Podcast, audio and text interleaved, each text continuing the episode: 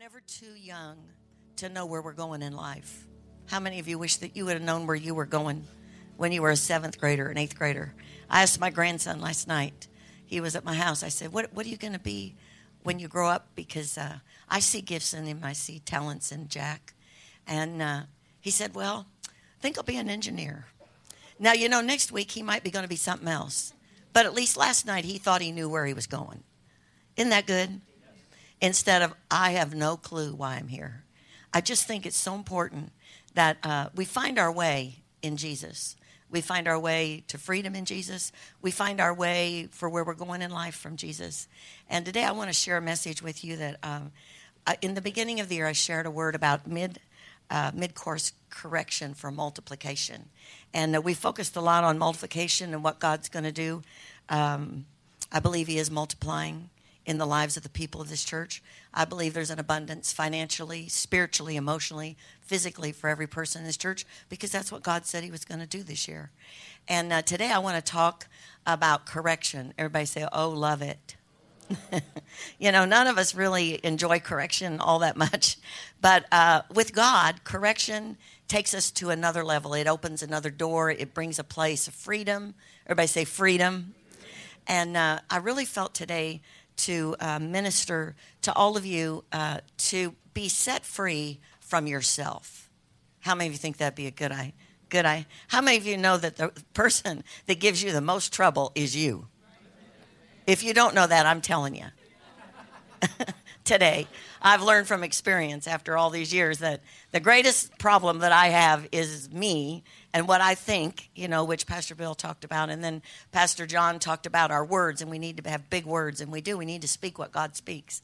But, you know, there can be determent, determents to those words if there are things in our life that those words aren't going to work until we take care of those things. You know, we can talk them all day long. We can actually even try to do things to make things better. How many of you have ever tried to make things better and it got worse? I've been down that road a few times. And uh, my intentions were right my my my motive really was right, but there were things in me, you know, that that needed to be taken care of that prevented me from really being free to do the things that God had called me to do. And um, I don't know why, but yesterday morning when I woke up, I felt to call this message, "Will you accept this rose?" How many? Yes. How many of you have ever seen The Bachelor? It seems if you get enough people together, women or men, the person of the opposite sex can find somebody to marry in a few weeks. I don't know about you, but I don't know that it works that way. Uh, you know, I think time will prove. I did see the last um, Bachelor, not the one, I, I think there's one going on now, but the one before this. And I admired that young man because he said, There will be no sexual encounters in this relationship until we're married. And he said it on TV. How many that takes boldness? You know, he understood. He must understand that, you know, it's not because sex is bad or you shouldn't have sex. I don't even know how I got over here. I didn't say this in the first service. I don't usually teach on sex, it isn't exactly my forte. But uh, sex is a good thing in the right place. But in the wrong place, it causes people to be in bondage to one another and they don't even know they've become that because it's a spiritual principle. And so I, I thank God that, um, that I've learned over the years to be very bold with young people because I have a desire to see them be full of the love of God, be able to be full of the grace of God, the mercy of God, and to see the things that God has for their lives. And uh, so when I say, Will you accept this rose? You know, 33 years ago, Valentine's Day, this past Friday, my husband and I had our first date. The Lord gave my husband my name in the night and said, This is the, the woman for you. We had both been through divorce. Uh, you know, he wasn't expecting to hear my name in the night. He just had prayed, Lord, if you have somebody for me, fine. And if you don't, that's okay. I'll just serve you. And in the middle of the night, he heard my name. And believe me, my name was a very unexpected name to hear. Can't go into the story right now. But uh, when he called me and, and spoke to me on the phone, the Lord had told me, and it had been a, three years since I'd ever had a date with anybody, ever even encountered a situation where I might be in a relationship um, because the Lord protected me. When He called me and I heard His voice on the phone, the Lord said, This is Him. And He had told me, I'm going to send you someone who will love you like I love you. And He does. I thank God that the rose that I really accepted was God's choice for me. And I pray that over all of you. If you're single in here today, would you raise your hand? Yeah, Father, in Jesus' name, if you have a desire to be married again and you're single, okay, put your hand. don't be scared to be. Don't don't be scared to admit it. Hallelujah. they don't know. Well, Lord, if they don't know, show them. And if they do know, then I thank you that the rose they receive will be the right one in Jesus' name, and that Jesus will be the rose that they need for this season because you you extend that rose to every one of us and you say will you accept what I have for you? Will you accept that I love you just the way you are? Will you accept that I am for you? And if I be for you who can be against you? Will you accept me? Everybody say amen, amen. I accept Jesus. Yes because that's the love that is permanent and never goes away. Um, I want to talk to you today about godly sorrow. And I want to share uh, just out of my own life a little bit, but I'm going to talk about Peter first. But let's look at 2 Corinthians chapter 7 and uh, verse 10. You know, um, I know people say, I'm sorry. How many of you know it's easy to say, I'm sorry? Uh, it's, it's easy to, to say, I love you. It's easy to say a lot of things. But of course, then there's the follow through with, with that of actually living out that situation or that circumstance. And um, I've learned in my life that um, sometimes God wants to correct me in a place in my life where I am the person causing the problem, not other people. It's things in my life that either I don't know, didn't know were there, and God wants to fix them, or there are things in my life that I did know and I let go of them due to situations and circumstances. How many of you know the pressures of this world can cause you to let go of what you know to be right? And cause you to make a decision that you shouldn't have made. And over time, I made a lot of bad decisions in, when I was a young person. And, uh, and so I carried a lot of sorrow and a lot of grief, a lot of regret. Uh, in situations, I was born again. I knew the Lord. I, I even prayed in, in the Holy Ghost and prayed in tongues and, and I prayed for other people and I did a lot of things. But I was locked up on the inside and, and who I needed to forgive most was me. Everybody say, Free me from me. You know, if you're locked up on the inside and you have unforgiveness for yourself, you can never go forward. Never go forward. And, uh, and, and so it caused this sorrow and this grief and this shame. But it was worldly sorrow, grief, and shame. Because in 1979, the Lord moved me and my children to Tulsa, Oklahoma, and I only had one set of friends there, didn't know anybody, worked at Oral Roberts University. In that season, God changed me. He changed me totally as a person. And uh, the first thing He did was He spoke to my heart some things that caused me to have godly sorrow and not worldly sorrow. And I'm going to share that with you today. For godly sorrow produces repentance. Everybody say repentance. That is not a cuss word. You know, a lot of people connect that with the word submit. How many of you know submit is a cuss word? In the church. It is. I mean, I cannot tell you how many times I've had a wife come in and say, if you just love me, and he say, if she just submit. You know, well, you know, it, read, read Ephesians 5. And, and so it says, godly sorrow produces repentance leading to salvation. Salvation means uh, total well being, it means health and wholeness and prosperity, everything peace, joy, love, all those things. Not to be regretted.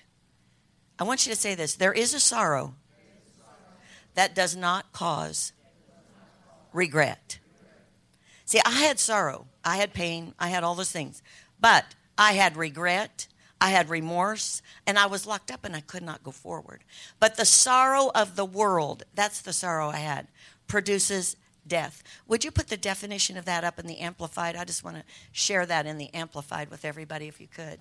It, it gives a little bit more description. Now, you have to understand in this particular scripture in Corinthians, Paul was addressing the church at Corinth, and they had made some bad decisions. They were doing things incorrectly, and they, they had to have a mid course correction.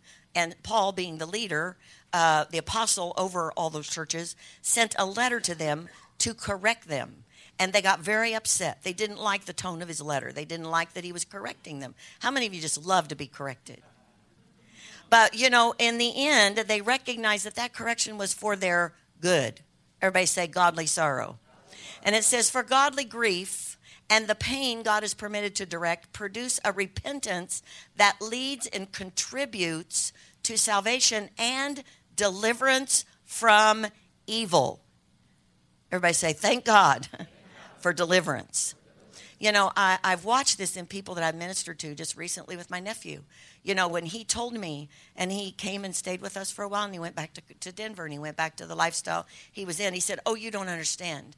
This isn't me. Uh, the way you are, the way you live, who you are, the way you love God, that's not me. I'm, I'm this other person. Well, that's not who he is. That's not who he is. But he has never forgiven himself so that's who he believes he is. And he's locked up in that belief of who he is because he can't get delivered from evil. Only godly sorrow delivers from evil. And it says, But worldly grief, the hopeless sorrow that is characteristic of the pagan world, is deadly, breeding and ending in death. And so when we are sor- sorrowful, you know, it's we need to be sorrowful when we make a mistake. But we need to have godly sorrow and not worldly sorrow. Otherwise, we become locked up in condemnation, fear, doubt, and unbelief. And I believe today God wants to set a lot of people in this room free. I believe He did it in the first service. I believe He'll do it in the second. Because when you get locked up in this place where you don't forgive yourself, where you can't get free, and even the Word of God becomes a conviction. I'm telling you, once I once I was raised in church. Once I knew Jesus, was filled with the Spirit of God, and then I was divorced. I'd come out of divorce. I was in another bad relationship. And every sermon I heard, you know what I heard? If you're divorced, you're a sinner. That was truth. But I didn't know how to get free. So I just kept saying, I'm sorry, and feeling bad about what I did. But God has a way to be free. Everybody say to be free. He doesn't want you to live in that prison of that of that lie. Yes, divorce is sin, but God sent his son Jesus to die for the sins of the world. And as soon as he takes away the sin, there is hope for a future. That's why he says that you must repent. Everybody say repent. So I, I say to you today, will you accept this rose? Will you accept this word that if you repent, you will be free? If you repent, you will be free. And, uh, you know, it doesn't have to be, you know, a traumatic experience, but it does have to be something in your heart that you know. And uh, I was looking at the story of, of Peter.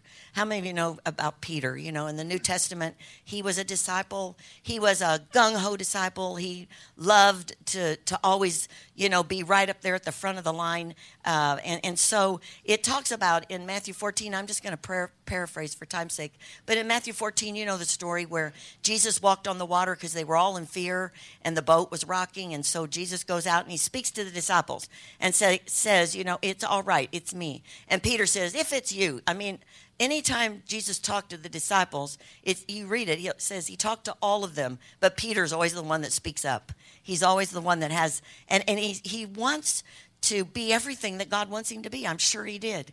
And God wanted him to be something for him.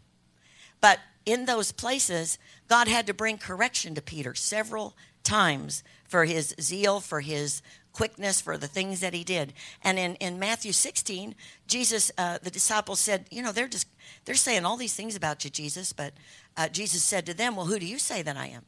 And of course, Peter spoke up and he said, you are the Christ, the Son of the living God. And Jesus said to him, flesh and blood did not reveal this to you. Everybody say, flesh and blood. He said, that was a revelation, was what he was saying, from the Spirit that you know who I am. And then he, he goes on and he says, And your name is Peter. And the name Peter means Petra, it means rock. And he says, Upon this rock I will build my church. And you know, that's that was a that was a word to Peter. I don't know that Peter got it exactly, but I know Peter would have been willing. He would have just said, Yes, sir, I'm take me. And so in that situation, he went, you know, he went on and he said, and and the gates of hell will not prevail against the church. That's very important. The gates of hell, everybody say the gates of hell, cannot prevail against God's will. That's a truth. And, and so uh, he went on. It wasn't just a few scriptures later that Jesus began to explain that he was going to be crucified and that he would be taken out of this world. And it says in the Amplified Version that Peter took Jesus aside. Can you imagine today Jesus up here telling you stuff and one of you come up here, Dan comes up and says, Excuse me, I need to talk to you. You're not, that isn't right. But that's what Peter did. He, he pulled Jesus aside and told him, you know, that's not right. And Jesus said very firmly, it says, he rebuked him and said, Satan, get behind me. What was he saying? You're believing what man says instead of what God says. And see, when we get in those places uh, where we believe what man says instead of what God says, we get ourselves locked up in a place where we can't be free to be who God wants us to be. And the Lord knew that. It says uh, just a few scriptures later in Matthew 26 that when Jesus uh, was getting ready to go to the cross, he was speaking with all the disciples, Peter, John, and all of them were there, and he talked about someone would betray him.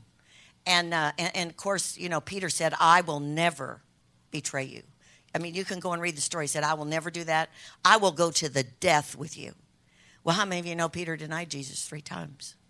So, you know, his intention was right, but the ability to do that was still Peter trying to do it and not a revelation of who was going to make that happen in his life. Just a few scriptures later in, in, in the word, Jesus said, Now, uh, Peter, James, and John, sit here, pray, and I'm going to go and pray. And he prayed that, that he, the cup would pass from him, that he wouldn't be crucified. But he said, Nevertheless, your will be done to the Father. He went back, and it says he said to Peter, What are you doing? You're asleep. Could you not even stay awake one hour? Everybody say correction. Now, all these things in Peter's life were not to hurt Peter. They were to bring Peter to a place where he could be that rock upon which God would build the church. The rock of revelation that Peter had that Jesus was the Christ. How many of you read the book of Acts or know the book of Acts? You have to know the things that Peter experienced in the book of Acts. He had to know who he was and he had to know who Jesus was. In the book of Luke, Jesus had said to him, The devil, Satan himself, desires to sift you as wheat but I have prayed that you will not fail. And then he says, and when you return, everybody say, and when you return. He said, and when you return, knowing that Peter was going to pass the test. But you know, it looks like Peter failed the test. I mean, he denied Jesus three times. All of this in one chapter of Matthew 26. All of this happens in Peter's life in one chapter. He's on again, off again, on again, off again. And in the end, it says the last time that he he denied Christ and the rooster crowed. Just like Jesus said. He wept bitterly. Everybody say bitterly. That is godly sorrow. Weeping bitterly is different than, oh gosh, I got caught. I better say I'm sorry. Some of you may have heard this before jailhouse religion. Have you ever heard somebody say, oh, they got jailhouse religion? That means they got in a bad place not, I'm not saying everybody, but people get jailhouse religion. I watched my little nephew. He got jailhouse religion. Now he's out there and God's going to teach him the truth. And somebody is going to cross his path and rescue him. And I speak that every day over his life. If you have somebody who's lost, you need to be saying that every day over their life. He gave me this little figuring. And uh, it's a little guy, and I played cards with him. He played cards in jail. First night he was there, I said, what, do you, what did you do when you were in jail? He said, Played cards. I said, Okay, let's play cards and I learned how to play some game called spades. And uh, it took me a long time, but his joy was that he beat me every time, every time. But I, I didn't care. He was he was spending time with me, and he you know he knew. And so at Christmas, when he was out shopping, everybody say the love of God.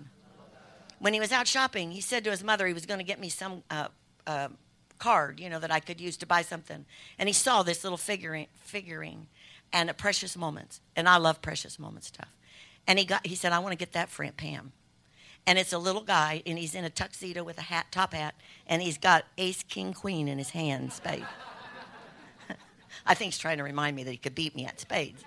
But he said, I wanted to get this for you, Aunt Pam. It just, it just broke my heart. I believe he's out there. This little guy is locked up. He has a vision of himself that somebody locked in there when he was little, and he's not free, and he won't admit it, because he can't see it. So somebody has to stand the gap and pray and see to it that that gets broken in his life. Let it be me. Let it be you. Because people need to be free. Jesus saw Peter for who he was going to be. But he told him, You're going to be sifted as wheat. I want to tell you, when you decide to follow Jesus, you will be sifted. Have any of you been in the sifter? Boy, those are little holes that you have to go through to get through that sifter. But God changes you in that process. And so in the process, we see a different Peter when he gets into book of Acts. Suddenly, suddenly this man who who was always thinking he was someone is really someone. What happened? Everybody say godly sorrow. Godly sorrow. It leads to repentance. When he began to preach in the book of Acts, when he stood up and he said to the people, This is that which the prophet Joel talked about in Acts chapter 2. When people began to break out speaking in tongues, when the power of God hit the place, he began to stand up and speak. This is what this is. And he spoke and he preached. And he said, You have crucified the Son of God. He was very bold. He told them exactly what they'd done. And in that speech, when he got all done and he talked to the 3,000 people, 3,000 people, much bigger crowd than I'll bet he ever expected to preach in front of. Or maybe he thought he was going to. But this time, he had power, he had anointing to do it. Why? Because he had been in the place of weeping bitterly. Everybody say, weeping bitterly. And, and he was free of himself to be who God wanted him to be. And so he was transformed. He was a new man. And at the end of that message, the people said, What do we do? We've done this. We've, we've killed the Messiah. What do we do? And he said, Repent. Everybody say, Repent. Repent and you will be saved. He said, Repent, and the Holy Spirit of God will come upon your life and He will change you and transform you and make you who you need to be. He turned around, he preached again, and he said the same thing Repent. You know why Peter said repent? Because he had, because he knew the freedom that came with repentance. I want to tell you today there's keys that, that Jesus told Peter I will give you the keys to life and death, to hell and to the grave. That's what Jesus said in the book of Revelations. Jesus said to Peter, I'll give you the keys to the kingdom. Those are those keys Jesus talked about. We have those keys. Turn to your neighbor and say, I have a key. I read Brother Copeland in Brother Copeland's book when I was preparing this message, and he said, There is a key for everything. There is a key to unlock everything that the devil has done in people's lives. We just got to find the key. We just have to know the key. This morning, the key that's going to unlock your life is called repentance. Now you say, well, well, I don't even know what I need to repent. I didn't know what to repent of either. When I moved to Tulsa with those three children, I was in that room by myself, up there listening to a 33 and a third record that says how old I am. Don't count, it's up there. And um, I was listening to the Imperials singing. The same power of God that touched those girls, touched those young people, all of those students in Indianapolis, it is His presence. He came in that room, and you know what He said to me? You have sinned. And I just sobbed. I don't know what happened. I cried and cried and cried and cried. He said, Divorce is sin. You have sinned. Repent. Well, I'd been saying sorry for a long time. I mean, I tried to fix everything. I tried to do things that made things right, and nothing made me free. But that day, that day, I got free. And you know how I got free? Because Jesus said to me afterward, I'm going to fill you with my love. When I was preparing this message, he said, You may never have understood this, but until you repented, I could not fill you with love. Until you repented, you could not feel my love. You could not know my love because that enemy holds that back from us, withholds it. And what's the hardest thing to say? I really was that bad. How many of you know that's hard to say? You know, how many of you know there's lots of excuses why you were that bad?